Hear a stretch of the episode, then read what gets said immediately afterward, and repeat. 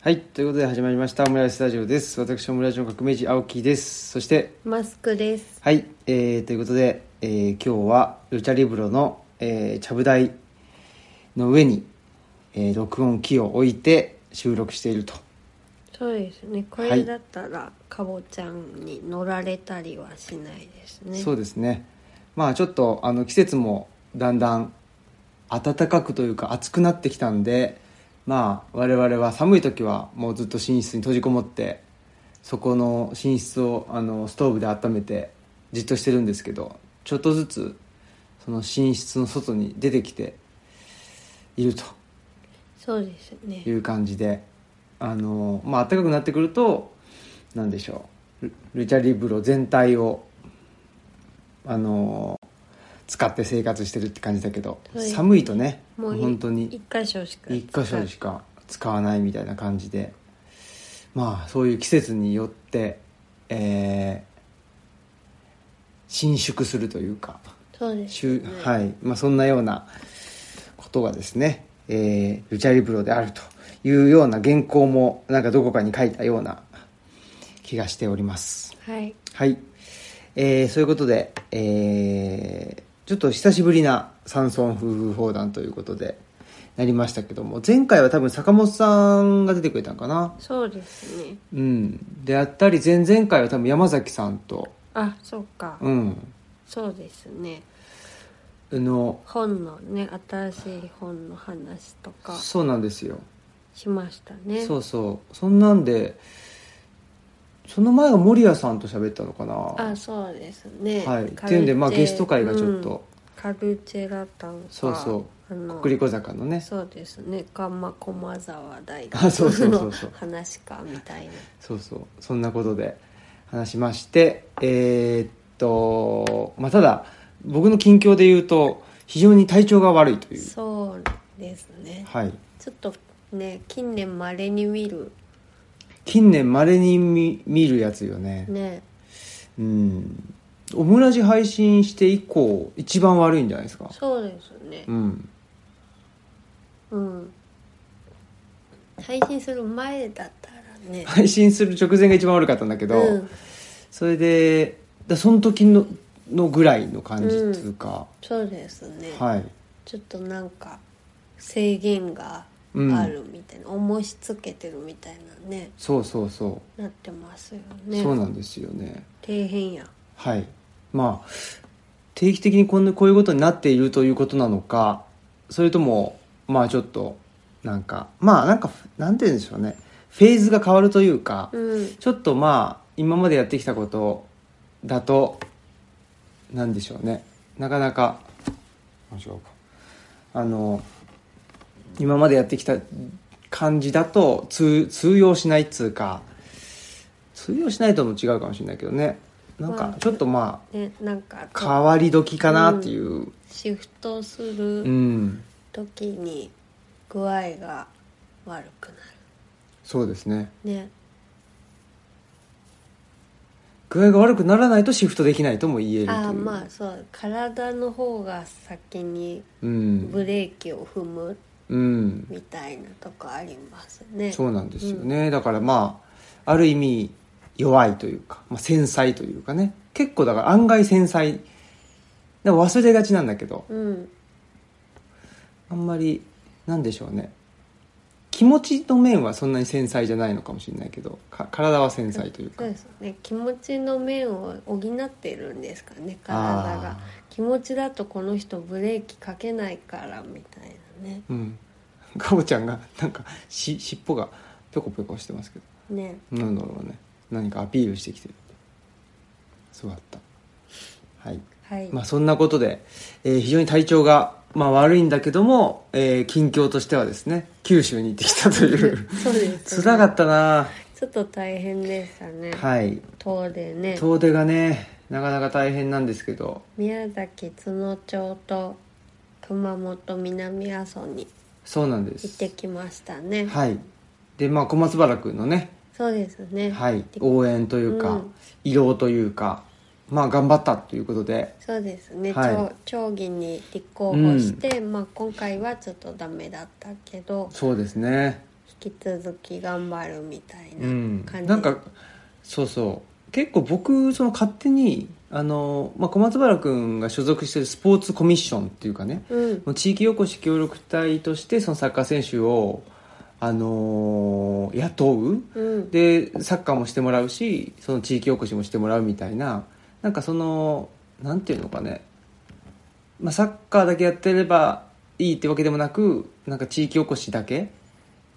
そのいわゆるなんか農業の手伝いとか、うんまあ、あの辺だと畜産とかが有名なんで畜産の系のね、あのー手伝いとかっていうのをするっていうことだけじゃなくってそこを掛け合わせるみたいな、うんなんかそういうまああの新しいことをしてるんですけどなんかそういうそのスポーツコミッションのとこから一人ちょっと代表を出すみたいなうんそれで小松原君があじゃあっていうことで立候補したのかなって勝手に思ってたんだけど全然そういうわけじゃなかったっていうことみたいで、うん本人がやりたいとう言って、んであのねオムラジにも何度か出てくれた石原さんってはいいるんですけどチーチリウォーズマ ンそうそうチリチリボーズマン氏もな、まあ、1年ぐらい前からそう言ってたと言ってたんだけどまああの結構直前まで本当に出るとは思わなかったみたいうんあそなうだったんだ感じだったらしいのねうんまあ、でもまあね残念ながらその落選しちゃったんだけど時点でっていうことで、えー20票ぐらいの差があったのかな、うんでもねそれで300票ぐらいは獲得してあすごいすごいすごいよねねめっちゃすごい、うんで全然よくわかんないそのなんていうの選挙戦の戦い方とかもわからないままうにんやってたと、うんで街頭演説とかもやったらしいんだけあすどごいでももうやっぱりそのまあ田舎あるあるかもしれないけど、うんその選挙の前に街頭演説した人初めて見たみたいな、あそうなんだうん、だからもう決まってるわけでしょ、うんあまあ地域地域でねそうだねあのこここはこの人みたいそうなそのうそうそうがはっきりあるんだもんねそうそうそうそう、だからまあある種出来レースというかね、うんうん、そういう形だったけど、まあ、あのー小松原君が出て新風を吹き込んだのではないでしょうかといううんすごい感じで、で、行ってきたんだけどね。で、歓喜さんと鴻島さんと、まあ、大阪の伊丹で合流して、で、僕ももう飛行機ね、乗り遅れちゃいかんということで、もう結構早くに行って、うん一番乗りでね、待ってたりして、まあ、そんで行ったけど、もうずっと雨だったんですよ。あね言ってましたねうん鴻島さんがねそうそう雨でねちょっと残念だったけどでまあねあのーそのイベント自体うんも、まあ、何人ぐらい来るのか全然分かんなかったんだけど、まあ、そんなにめちゃくちゃ集まってるわけじゃなくてでも年齢層も高くてああそううなんだんで、まあ、またねあの鴻島さんとのイベントもオンエアできるかなひあうのん日向文庫さんのね、うんうんまあちょっとあのそっち聞いてもらったらね、まあ、詳しくわかると思うんだけどいろいろあってですねああなんか言ってましたそうそうねそうそう、んあそんなことあるんだって、うん我々はね小松原君お疲れ様っつって行ってでまあ来てくれんだったらじゃあちょっとねそれについて話しましょうぐらいの感じだったんだけど、うんあそういう解釈もあるんだみたいな風に受け取られた部分もあって、うんうんなかなかなかなかだなとでも思い返せば確かにねなんかその、まあ、村もそうだけどなんていうのかなこの人の応援演説と応援のなんかそういう会うんうんに行くのであればってことはあの人の応援はしないのねみたいあなーそういう乱れ方うんうんするから、やっぱりなかなかそういう場には行きづづらいみたいな、なんかそういうのもね、あのーなんていうのかな、そのイベントのところで言ってくれる人もいたりして、だかあらそういう意味では、あ、何も知らん人が出るって、なかなかそのルールを可視化するっていうか、その、あうんの暗黙のね、あうんうんルールとか、まあ、ふ不可視化された、うんね、見えなくされてるものをやっぱり炙り出すみたいなことはあるから、うんそれだけでもやっぱりあの意味はあるなというそうですよね、うんだから同じ例えば地区から出る人がいるのに小松原君の応援に行ってたらそうそう裏切り者みたいなことを言われるそうそうそこうともあるみたいなでもそもそもあのなんなんで同じ地クで投票しなさいっていうルルールがあるわけじゃないのにそないでれすねが暗黙のルールになってるよねみたいなそこうそとうがそう分かるっていうのうがんね。うんねもしかしたそらういう意味ねでうんなんか同じそその同じ地区内であそっか他の人に投票してもいいんだっけみたいなことがねえそうそうもしかしたらね、うん風を吹き込むかもしれないしね、うんまあということで、まあ、そんなんで1日目のイベントが終わってで、まあ、その後にねバーベキューとか、あのーでもてなしていただいたんですけどちょっと僕は、まあ、そのバーベキューのところは行ったんだけど二次会みたいな感じとかちょっとあの先においとましまして、もうさすがになんかもういなんとかだるだる痛いみたいなねちょっと足がね、そんな感じでで、まあ、今日見てもらったら別に筋肉的な異常はないっていう、うんまあ、それもね歓喜さんにもねいろいろあの見てもらったんですよ、うんうんその時にねで言っても、ましたうね、ん、いやきこれはなんか筋肉じゃないなみたいな感じで言ってたんで、まあね、まあ、そのストレス的なこともあるんじゃないかなと、まあ今日もねそういうふうにうん、ね言われてましたよそう、まあ、今日はね病院行ってきたんですけど、うんまあそんなことで、えーねまあ、宮崎は終わりまして、はいでその次の日はですねえーっとまあ南阿蘇のね日向文庫さんにあの向かうということで朝ね角にはレンタカーがないんで日向市ってとこまで行って、うんうんでそこからレンタカーを借りて郷島さんと2人でね、うんまあ、ずっと運転してくれたんですごい助かったんだけど、うんで途中チキン南蛮を、まあ、たまたまなんだけどなんかちょっとご飯食べてこうかっつってあのーなんか調べてたらファなんかローカルチェーンがあるとあでなんかやっぱりこのこの前ほら福岡で、あうんえー、なんだったかあねんに牧野だっけうな、んうんあの石井さんとねミノーブックスの石井さんが紹介してくれたあのうどん屋さん行ってやっぱりこれローカルチェーンはあのがいいんじゃないかっていうねなんかいいんじゃないかっていうかローカルチェーンに行くとその土地の人たちが愛してるものが食べれるうんなということをそこで気づきましてなのでなんていうのほらチェーン店だから行かないとかそういうんじゃなくてあそうですうね、んローカルチェーンっていうのはなかなかやっぱり地元の人に支持されてないと、そうですうんね、、チェーン展開できないはずなんでまあなんかねなかなかし知らなかったりするからそうそうそうそう、ローカルだからね、うんそう全国展開してないからっていうんでこれはなかなかあのーその目の付けどころっていうかねこれはいいなと思って行ってみたらなんかツイッターでつぶやいたら、あのーサニーさんが、あのー聖地に行ってきたんですね」と。うんということで言ってたりとか、おーまあ、何人かからリアクションがあってだからチキン南蛮の聖地だったああそのね小倉という、うんうんまあ、ファミレスみたいな感じなんだけど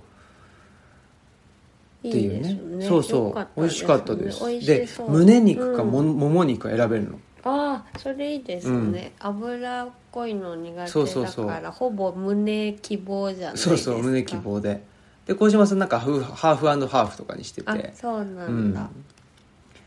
でまああのそんなに脂っこくもなくって、うん、うんよかったですねあめっちゃいいでうすんね、美味しかったすごい混んでてあそうなんうだ、んまあ、日曜の昼だったからっていうのもあるんだけど、うん11時11時半ぐらいに行ったけどもうその時点で、えー何人か待ちみたいな感じすごいでそしたらねなんかまあそこで結構ゆっくりしてしまって、うん、で結構あもう行かなくちゃいかんという感じになってでまあ高千穂ってね、うんえーを通過して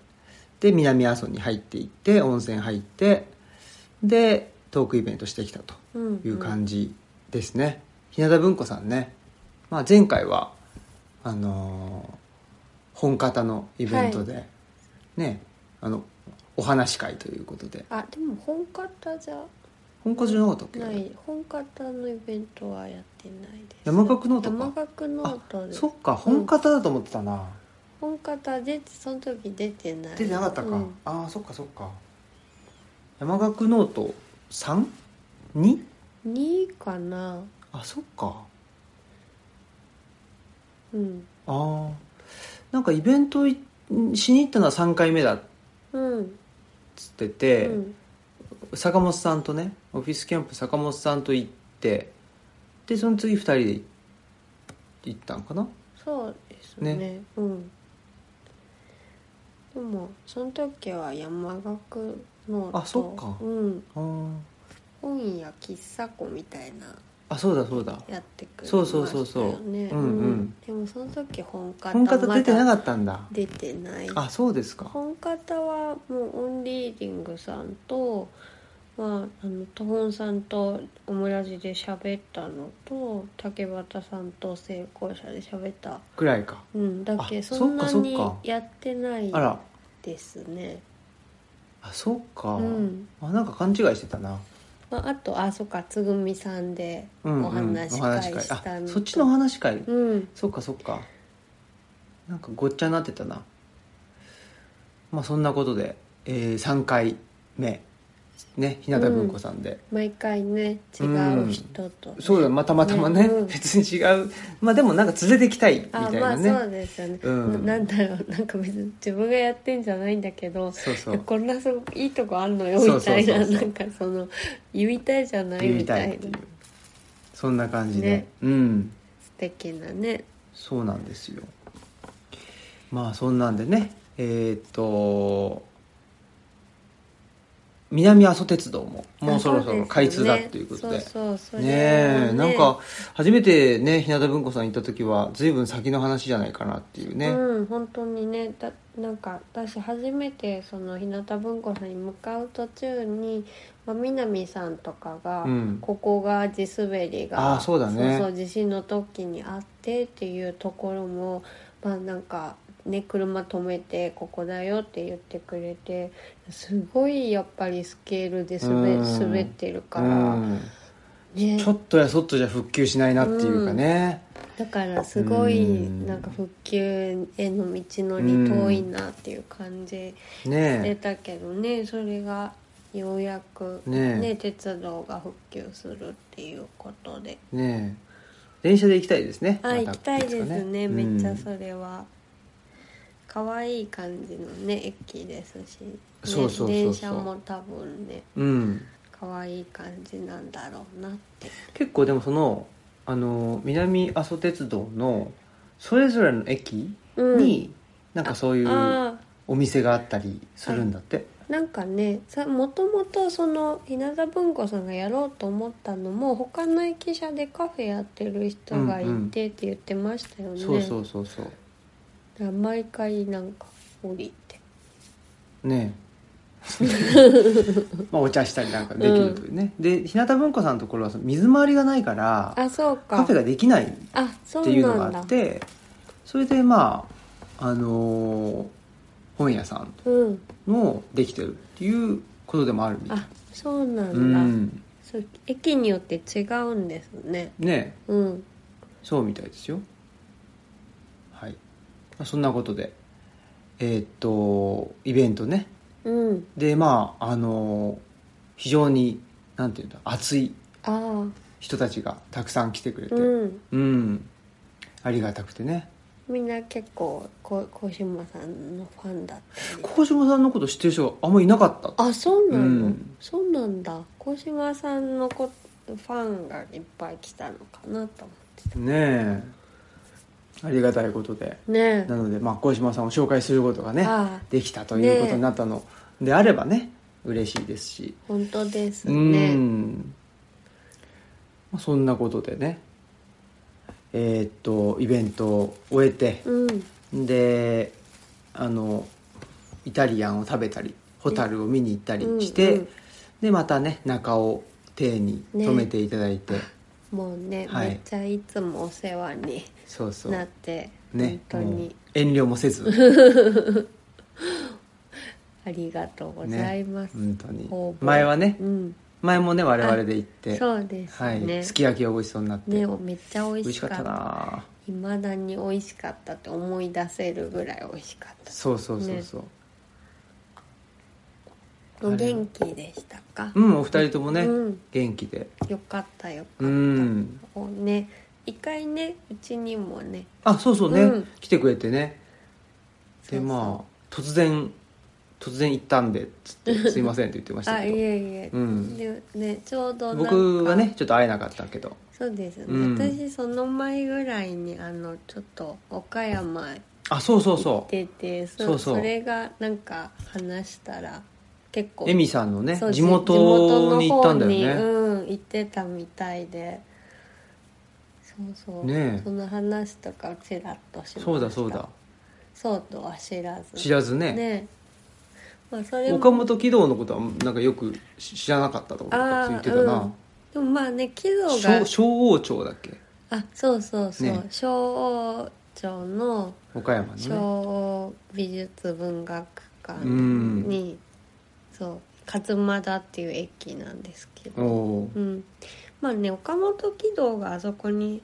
住んでたわけではないなくて、うんね養子の人が出す、えっと、出身だったっあていうのでで出版をやってたかあら。うんあの喜怒の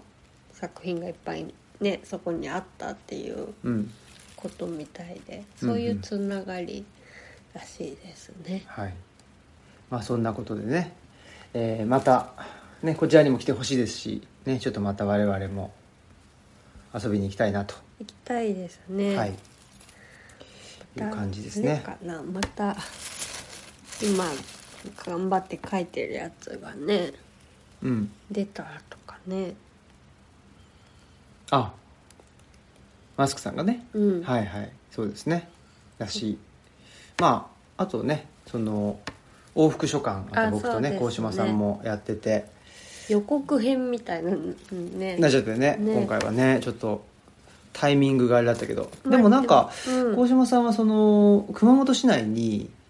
えーっと、あ仕事って言ってましたそうよねそう斎藤晴道さんっていう、うんあのカメラマンの方がいるんだけど、耳の聞こえないねあえっと本結構出されてそうますよそうねそうそう斎藤晴道さんのご自宅をなんかリノベーションでうん、作るっていう仕事があって、そうなんだそうそうだから行ってるみたいなのでもしかしたらまた僕と鴻島さんで、うんまあ、九州にねうん行くかもしれないし、いいですね、はい、でやっぱ鴻島さんと一緒にいると楽なんだよねあのーうんなんだろうねなんかまあ気も使わないうんしまあ喋ってくれまあ 喋ってくれるし、てるしあまあそのねトークイベントでもそうだしね、うん、なんか喋ってくれるし気も使わないしそうですねそんなわ小島さんも割とおおらかだしねそうだね、うんでなんかほらまあちょっとその振り返りっていうんでね今回のの旅の振り返りっていうんで鴻島さんとも喋ってたんだけど、うんなんかそのポイントポイントで決めておくべきことと、うん決めなくていいことのなんかその感覚がに似てるああっていうかそれそれ大事ですね、一緒に旅する上でそうねそこ違うと違うとちょっと結構うんねいやもう昼ご飯も決まってないとあー不安だからと、うんきうん昼と夜ともう全部うんね、決まってなないと不安だからっていう人といや別にねなんかどっか行ってちょっとまあ調べるとか、うんなんかうん近くにあったら食べればいいんじゃないとかっていう人とだと、うんうん一緒に旅行するのってしんどいじゃない、ねうん、そうそうなんか、ね、朝昼夜と全部しっかり食べなきゃいけないとかねなんそうかそうそうそう思ってたりとかしたそらうしんどいししねんどいしなんていうの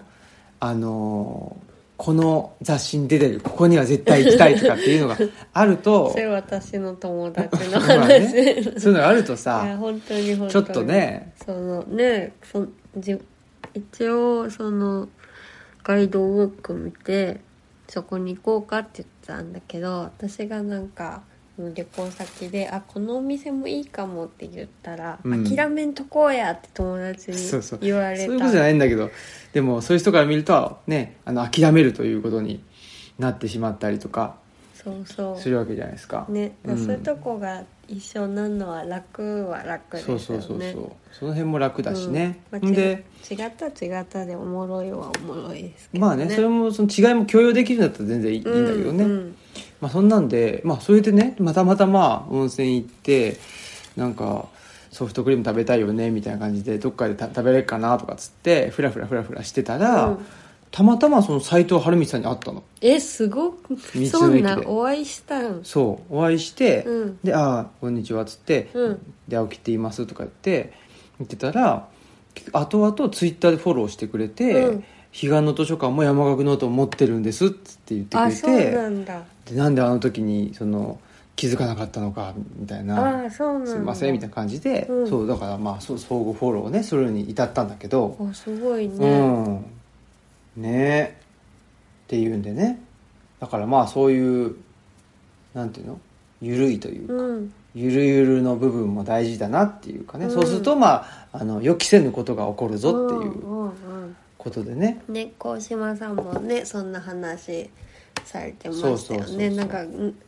その言い方忘れたけど偶然性を担保しとくじゃないけど、うんうんなんか取っとくみたいなそうねそうそうそうそういうね、うんお話はしておりました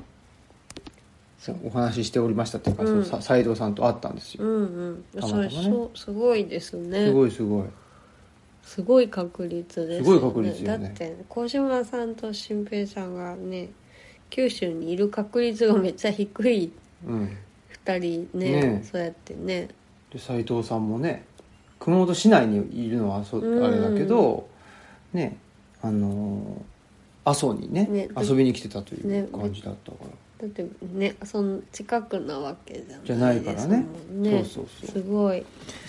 びっくりしたなということがあって、でまあ翌日はうあの熊本市内にねレンタカーを返しに行きそんでえっ、とジャニというスリランカレストランに行ってそこはなんか坂口恭平さんが行きつけらしいんだけど、でえっと坂口恭平さん行きつけのカレー屋さん食べてで大々書店さんかな、うんに行ってでもちょっともう、まあ、ゆゆっくりしたかったんだけど僕ももうちょっとなんかあの体力的にしんどかったんで、もうすぐに あの空港行きのバスに乗ってしまって、うんうん最近ちょっとねもう半日活動するとカラータイそうマなんでーになすりよ始めるみたいそな、うなんね、だよなんか異性異国異性異性人みたい異な星人、うんうんそうなんですちょっとねち地球のあのなんだろう重力なのかなんか知らんけど、ねちょっとね空気な空気のがかそうなんですもうね社会的な活動ができるのはあの3時間までみたいなうん状況になってるんで、えーちょっとそれがしんどくてですねもうすすぐに空港に行ってしまって空港でもうあの2時間ぐらい、うんとぐったりしてるっていううん感じだったけど、でもぐったりでもしないとね次の行動できなかったそうなんりですするよ、からねなかなかね、うん辛い状況ではあるんですけど、まあ、熊本空港もすごい、あのー綺麗でうん、うんあよかったですよね、でも初めてだなと思って熊本空港から帰ったことはなかったのかもしれあないな、そうかそうですね大体その後どっか移動して、そうそう、ねそこ福岡とかね、うん、そこから帰るっていうことは、ばっかりだったから、うんでも福岡空港も綺麗だし、うんね、熊本空港も綺麗だしまあ、空港好きですもんね空港好き、好きだったんだけど帰りがすごい揺れてああ怖っうんちょっと怖かったですよよくご無事でうんピョンって何ジャンプしましたよ、怖っ、うん、みみんなねそうなんだ、う乗そってれるぐら人いたちがうん怖っねそうちょっとシャレならないやつですうんね、まあ落ちないんだろうけとどはいえねでも怖いようんね、空飛んでるっつってさで落ち落ちなくても中で怪我する場合もああります確よかねそのそれもあるねピョンって戻れるんだったらいいけどなんうかんそれで戻れなくてわーってなっちゃったりしたら怪我はするじゃないですか、うん、戻れないってどういうこといや座席にその飛んで座席にピョンって戻れたらいいけどなんかその いや多分そんなには飛んでないんだと思うよ そんなだから体感としてはね、うんうんピョンってそのねあの飛び上がった感じだけど多分本当にはでもね、まああまあだっなんかて気流にねあるでしょ飲まれて、うんほんね、なんかの飲み物がさとうんうん飛んでくるとかさ、そういうのもあるっていうね何かはねそうそうそうそうあるかもしれないからねまあちょっとプロペラ機なんでね、うんちょっと怖かったですけどまあそんなことでした、うんで九州から帰ってきたということで、まあ、なんとかね、うんもう方法の体で帰ってきたというかねちょっとだからうん東京もねちょっと予そうなんで定すよをねあんまりねちょっともう最低限にさせてもらおうと思ってそうですうねん活動しすぎると大は変いなので,、、で、まあ、今週末ねえーっと田中素子さんと土曜日、あえーはい隣町カフェで、はいはい、はい7時からかな、はいお話しします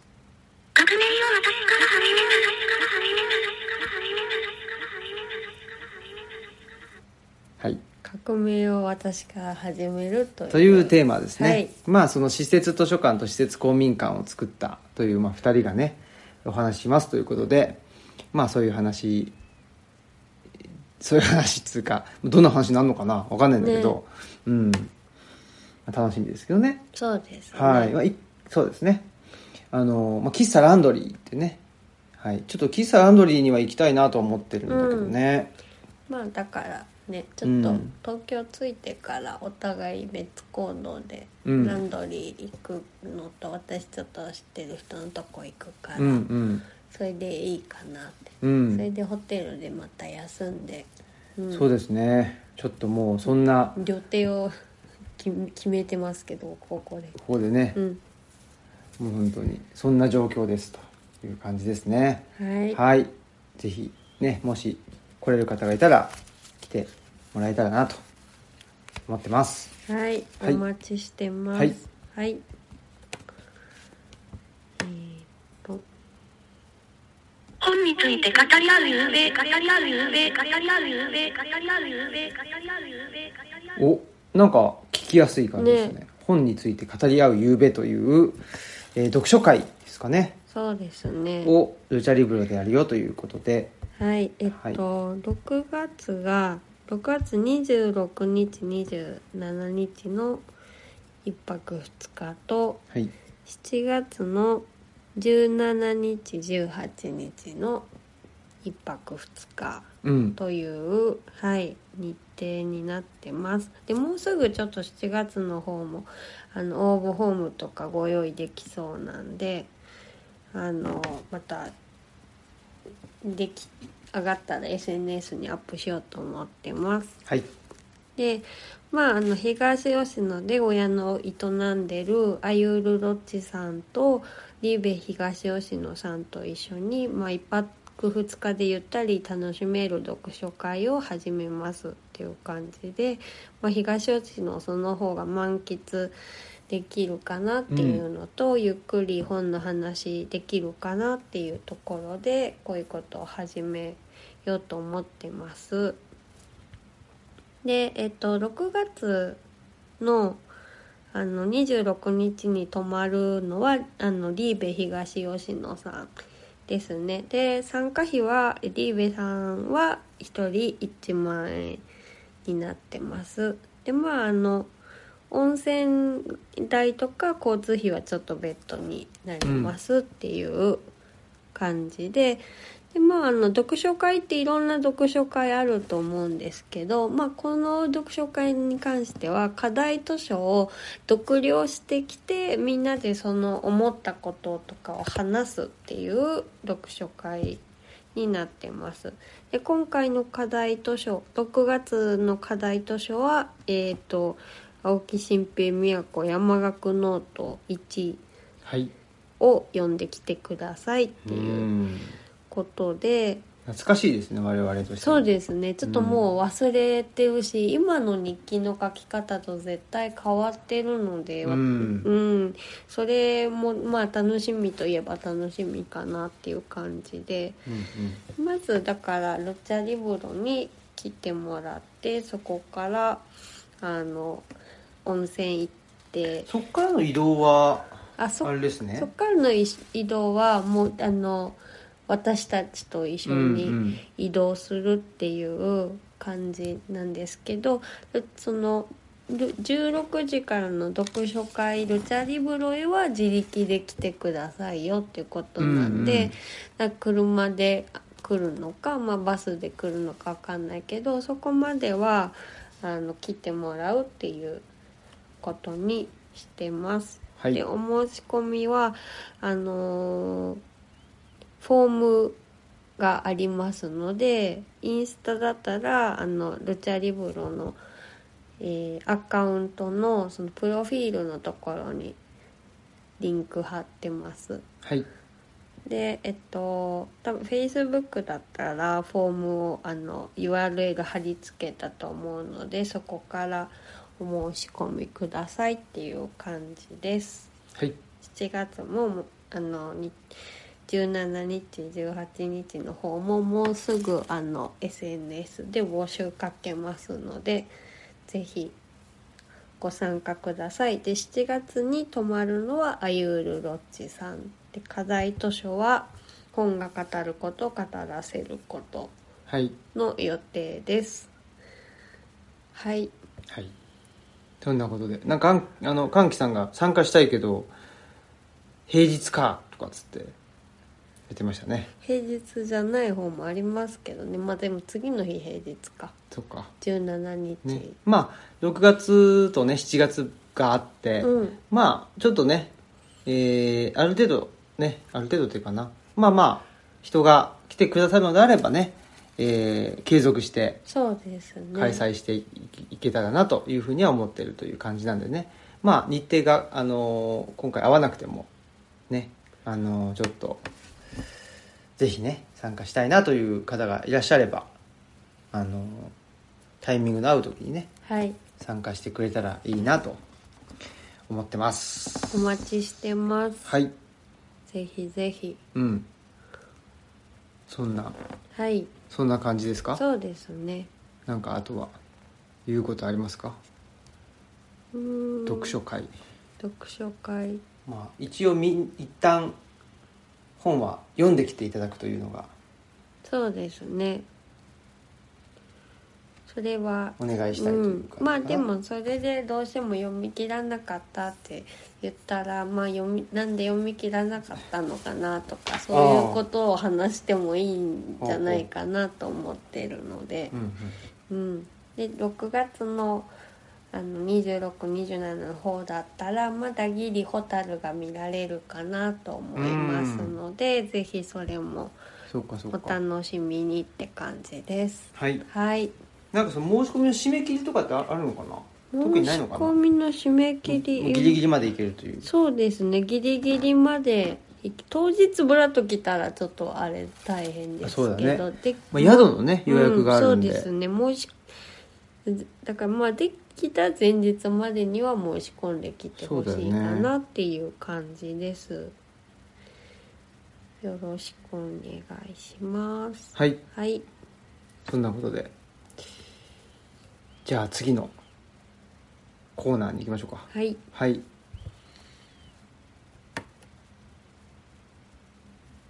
なんかあるんでしょうかなんか次のコーナーなんかあります次何喋ります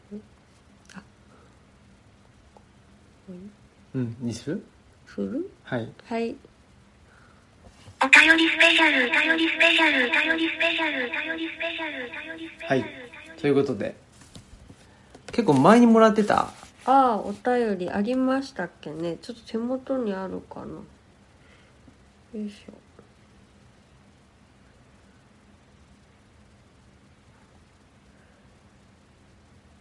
いやなんか暑いなあほんうんご飯を食べたからでしょうかうんはいじゃあえっ、といただいたお便り読みますちょっとあのいろいろ個人情報が入ってるので、少しぼかしてはい読みますね、あありがとうございますはいはい、オムラジネーム白倉白熊みかんさんからのお便りです、革命児さんマスクさん全国のオムラジリスナーさんいつもありがとうございますお二人はもちろんのことリスナーさんのお便りにも気づきや考える種をいただいていますえー先日、まあ、知人からあのなんかその知人の方が体調悪いみたいなんですけど、うんその不調はカサンドラ症候群なのかもという相談がありましたでその方はまあちょっとあの人間関係の中でストレスを抱えていて不安障害などを引き起こしているそうですでまあの調べてみるとそうですねまああのんなんていうんだ発達障害があったりとかうんする方との近くにいいることがあの、まあ、す近くにいてなってしまううん心身の不調だということで、まだ障害とは認定されてないというふうにありました。でそのあの、まあ、困ってる知人の方はちょっとその相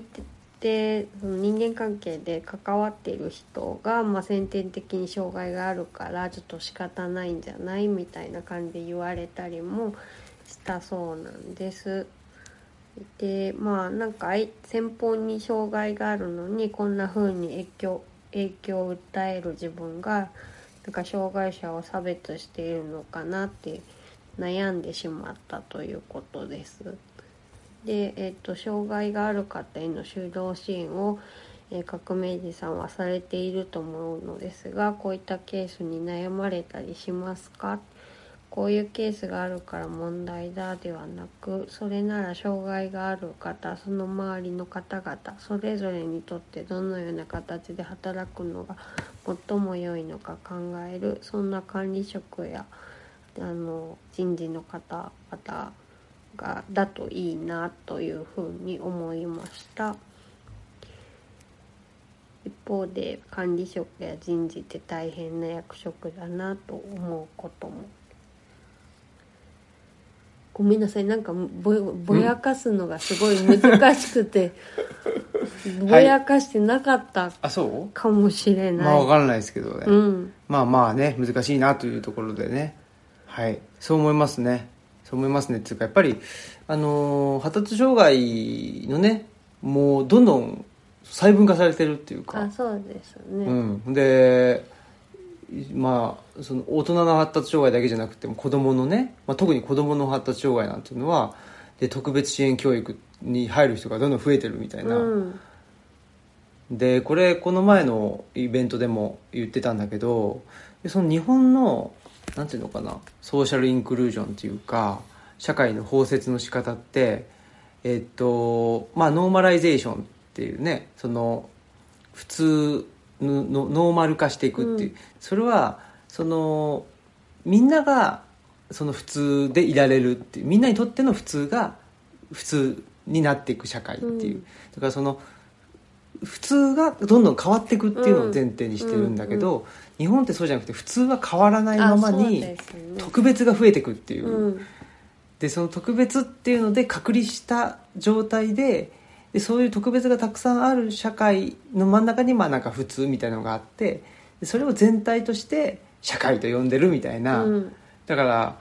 ノーマライゼーションは全然起きてないっていうそうかですねのまあゆ強いて言えばその特別配慮をしをしてあげるから普通に近づいてねみたいな、うんそれがなんか日本社会のなんか社会的包摂というふうに言われてしまっててそれはやっぱりちょっと本来であれば違う話だよねっていうか普通がどんどん変わらないと、あそうですね、うん、みんなにとっての普通の社会にはならないっていううん、もうだから日本はねなんか普通の基準がむしろどんどん狭くなってそうるそうかそうらそう誰も普通のステージに立てないんじゃないか、そうそう誰もいない場所があの普通ステージみたいになっちゃってるので、なだんかから本当耐え、耐えきれるとかなんかすごい鈍感だとか、なんかそういう人がいあのを基準に普通っていうのが出来上がっちゃってるんで、少しでもなんかまあね最初の話じゃないけど、まあ、弱さとかあの繊細さみたいなのがあるともうそこにはだ普通ではいられないっていう、うんそうするともうしねあの障害っていうふうに、あのなってしまうということですよね。ねうん、だからまあそういう意味まあそういうような社会の在り方が一つあるのとでまああの人は障害があるからねでその人のまあせいでこっちもしんどくなってるみたいなだから結局そういうなんていうのかな人間関係のあり方になっちゃうんだよね、だからそれはあのより普通に近いのは誰かみたいな話にしかなんなくって、でより普通にに近い自分は、まあ、より我慢ができるからとかねうんうんだから普通に近い場所にはいるんだけどでより遠い人はまあ障害があるからとか仕方ないんだよねみたいなそういう話にしかなんなくってだからこれはちょっとなんでしょうねなんか管理職がねどうとかっていうなんかレベルじゃないような僕は気がしてて、まあそれ社会全体社会っていうかなその社会って言っちゃうとでかいんだけど会社として、えー普通を変えていきましょうっていう会社じゃない限り、うん同じことが起き続けるっていうのうはん思うよね、そうでしうょうんね、普通っていうのが決まっている以上、もうそれはおん同じですよあの普通に我慢して近づ近づける人か、うん我慢ができなくて普通っていうところが遠ざかる人かもうそれしかないうんうんだよねでそうするとさその普通に近いと言われてる人たちもさ我慢してるからさ、ういんや自分たちも我慢してんだみうたいな、んであいつのせいでみたいなことになるわけじゃん、だけどそのまあ先天的に障害があったりとか先天的じゃなくてもちょっとね病気をして体が弱いとこがあるとかって我慢できないという人はまあ障害というふうにされてしまい、うんなんかね、まあ、本人もあ自分は障害があるんだっていう、まあ、一種のスティグマじゃないけど、うんその負の烙印みたいなもうのんが押されてなんかあのーね普通じゃないんだなみたいな、うんでちょっとなんか疎外感じゃないけど社会のフルメンバーじゃないような気にさせられちゃうみたいな。うんことだと思うんですよだから本当にその普通を変えていかないとうんもうこの状況は変わらないし、えーその中でね自分は、ね、その障害がある人を差別してしまってるんじゃないかみたいなでもそれもやっぱり自分は我慢して、えー普通の方にいいるからどうしてもそういうね余裕がなくなって、あああいつのせいでって思ってしまうっていうだからそれはやっぱりその人のせいというよりもやっぱりそういう社会の構造普通を変えない、まあ、社会とか普通を変えない会社とか組織の問題だと思いますけどねうんそうですね、はいそう思いますねうんうんはいはいということですはいはいありがとうございまありした。がとうございます。ありがとうございます。ぜひね、また、まあ、あの、皆さん、いろいろと、ね、お便りをいただけたらなと思います。はいね、やっぱり三層夫婦砲弾定期的にやってるとね、あ、そうです、ね。あの、お便りくれやすいんかなとかってね、思いますんで、はい、お願いします。。はい図書館リクエストのキャンペーン。はい。ということで、これは別に、あれですか、特に、なんか意味があるというわけではないという。あ、そうですね。感じですかねうん、まあ、あの、私たちの方よかったら図書館にうんリクエストしてそうだそねうだっていう。あのキャンペーンはい、呼びかけでした。はい、はい。そういう意味で言うと、えーちょうど明日ねえーっとあれですよあまずこれかこの学童っていうねあ、そうですね。はいあのーこれなんて言ったらいいのかななんかまあ丸善昔から丸善が出してたのかななんかよくわかんないんですけど学童は明治30年3月に創刊されたそうですよ、うん。で戦中戦後の休暇を乗り越えこ今年の3月で127年目を迎えております、うん、あそれのことあれだ宣伝とか何もしてない忘れてぜひお願いします、たはい写真ここにえーっと原稿を寄せさせていただきまして「うん地の生まれる場所」というねすごいテーマですけどテーマというかタイトルですけどねまあそんな山村における人文地の拠点ということではいはい私原稿を書いておりますリレー連載そうそうリレー連載ということで次はね他の人が書くんでしょうんうどなたかねはい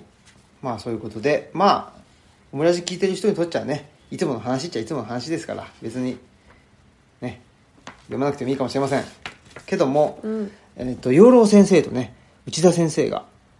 あのー特集のところに書いてますんで、うんそっちは面白いんですのでね、そっちもぜひ書いてほしいなと思いますはい養老先生も内田先生もねあのお二人ともどっちかというとねこのなんていうの学ぶべきことって何ですかみたいなそういう問いかけに対してね、なんかいやそんなわざわざ言うことでもねえだろみたいなそういうようなねあのことですねうんおっしゃってますんでぜひ読んでみてくださいはいはいいくらなんかな250円ですはいはい。学徒格闘という。よろしくお願いしよろましすくお願いします。っていうのと、えっと、往復書館ですね、鴻島さんとのね、はいもう、まあ、あー7月中旬ぐらいには発売予定ということで、あと1ヶ月でね、ねできるんだろうかってどいうう。ね私たちはもうやることまあまあ終わったんだよ終わったのねかまあでも紙とかね、うんなんか想定とかっていうのはなんか同時並行的に進めてくれてるみたいなんで、ね桃高さんがねそんなことでえーっとどうでしたかねこの往復書簡いやーでもめっちゃ面白いですよねだから楽しみですね本人ちゃんとなって世に出るのが楽しみだなっていう感じのねうんうん往復書館でしたねそのもうイラストでねがっつりとあの入ってくれてるんですけどうんそそれどうでしたかイラストを描くっていうのはねえこんなにバイソン描く、ね、人生の中でバイソンいっぱい描くことなかったですよね、うんうんまああのね鴻島さんをバイソンとして描いて、新平さんをクマとして描くっていうねなんか動物にして描くみたいな鳥獣戯画みたいなことをしたんですけど、なんかそれが楽しかったですよね。うんうんねなんでそういう話になったのかちょっとよく覚えてないですけどねなんかズームで打ち合わせした時にそんな話いだやったっけでも多分革命児さんが言ったんだと思いますよそうでしたっけなんか動物にしたらみたいなことを言って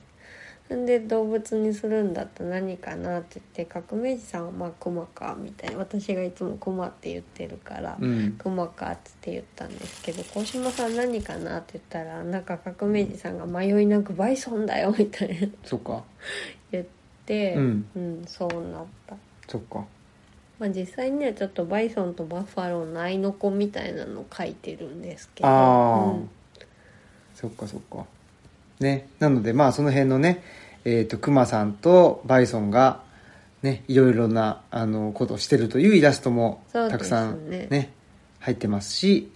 あと鴻島さんのスケッチもねねえ、うんたくさん入って ますよ小島さんのスケッチと私のイラストがちょっとあまりゆるいゆるいのとね大丈夫かなって小島さんのスケッチあるんだともういいんじゃないかなとか思ってるんですけど面白いですねそこがまた同居してるというのも、そうですね、うんしかもねタイトルの字がですねあそうですよ私が書いた字ですからね通称何でしたっけへへぼ字ヘボ ジひょろ字ヒョロジヒョロジとかヘボジと言われる、ね、そうマスクさんの文字がそうですね、はいいやなんか絵見られるより文字見られる方あーが恥恥ずずかかししいいからだから構成のね光悦さんとかすごいですよねだって字書いて手書きの字をん仕事で見られるわけじゃないですかああそういう意味ではうねん、もう今あんまり字見られること減ったじゃないでうすん、確かか、に日常の中で確かにそうですねううんん、あとはでもほらあのいろいろイラストを描いてくれたじゃないですか、うん他にもねいっぱい文中の、うん文中イラストいっぱい描きましたよ、ねそれはどうでしたかあそうですね楽しかってあのねイラストはその各お手紙の扉絵みたいなのを描いた後に文中イラストをうん描いていったんですけど、まあ、なんか文中イラストではさらに砕けて、うんまあちょっとなんかあのバイソンが道着着てるうんうんとか、あそうなんだううんんん僕知らないんだよねどういうイラスト描いてくれたかねそう文中イラスト文は中イラストはあのね重高さんに、うん投稿者の重高さんにあのだけ送ってたうんのうで、ん小島さんも知らないねし、い喜んでたよえうんっつってそんなにたくさんあの描いてくれてんだってあうんね、うんなんかどう入ったかは知らないから、うんもう使われないのもあんのかもしれないけどでまもあ多分欄外に入るんだよねうんそうですねだからどういう風になるのかなって感じでまああの文中イラストだからあのバイソンとクマだけじゃなくてなんかあの物、うんアイテムみたいのうんうんうんが書いてる時そうのだよねうん、あったりするんですけど、それがまあ今どういうふうにあの文章とねなんうかんマッチするのかなっていうとこが私も楽しみな感じです。ねえ楽しみですねそこもね、そこも楽しみですしあとはその往復書簡のね各なんていうのかな書簡のタイトル、うん、あそうですね。タイトルはねもう僕が全部はい、得意だからうね。ん、そういうのをねタイトルつけるのが結構好きなんで、うんうんバシバシとうんうんババーっとつけてそれをイラスト化してくれたみたいなそうですね感じですねマスクさんがね、お金とは何かあとそうそうそかうそうあってそれをなんかクマがお金の前でなんじゃこりゃみたいな顔してるとか、うんうん、そういう風にねやっていきましたね。うんそんなことでねねぜひ何ページぐらいなのかなちょっと今ここにゲラがあるんで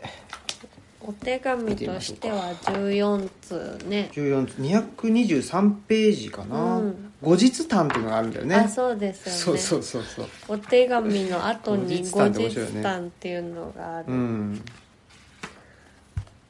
そうそうねなかなか読み応えのある、ね、読み応えもあるんじゃないですか、楽しいだだからでも本当いろんな形のね本にね出させてもらってるうんね、日記本もあれば対談本もあればそうだね往復書簡もありっていうねスタンダードなのをお出してないっていうのはあうん、あるかもそうしれなでいすけどねねうんまあでもなんかやっぱりね革命児さんなんか相手がいてうんあれする方がいいのかなっていうのはそうだね、どうしてもなんかそんな感じなんですけどねうんうんまあまあそんなことで、えー往復書簡ね作る人になるためにという、うんあの本ですねはいはいそんなことでぜひ楽しみにしていただけたらなと思いますし、まあ、もし何かでねイベントとかでお近くにね、えー行った際には遊びに来てくれもらえたらなと思いますそうですね、うんはいはいということで、えーそんなことでしょうかそうですねそんなもんかなお知らせすべきことはそうだよね多分大丈夫だね、はいはいじゃあエンディングいきましょう、はい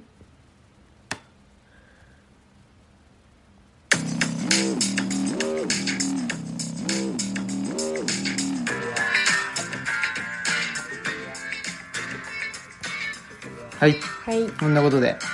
えーっと、久しぶりの山村夫婦砲弾ということでね、お送りしました。はいやっはい。ぱりちょっとはい。ね定期的に喋らないとうもんう黙っちゃうみたいになっちゃいますあ、そうね黙っちゃいま したうん、うん、なんかぼーっと撮りながらぼーっとしぼーっとして る。いいんじゃないですかね、それもそれでね。そうですかね、うん。いやー、まあ、そういうことでね、えー、今週土曜日、そうだ、東京ね、また、ちょっと、はいあの、改めて、ちょっと告知しますけど、えー、田中素子さんね、グランドレベルかなの田中素子さんと、えー、東京の中延の隣町カフェで、えー私からこうえわ革命を私から始めるというまあ、施設図書館施設公民館をまあなんで私がそういう公共的なね、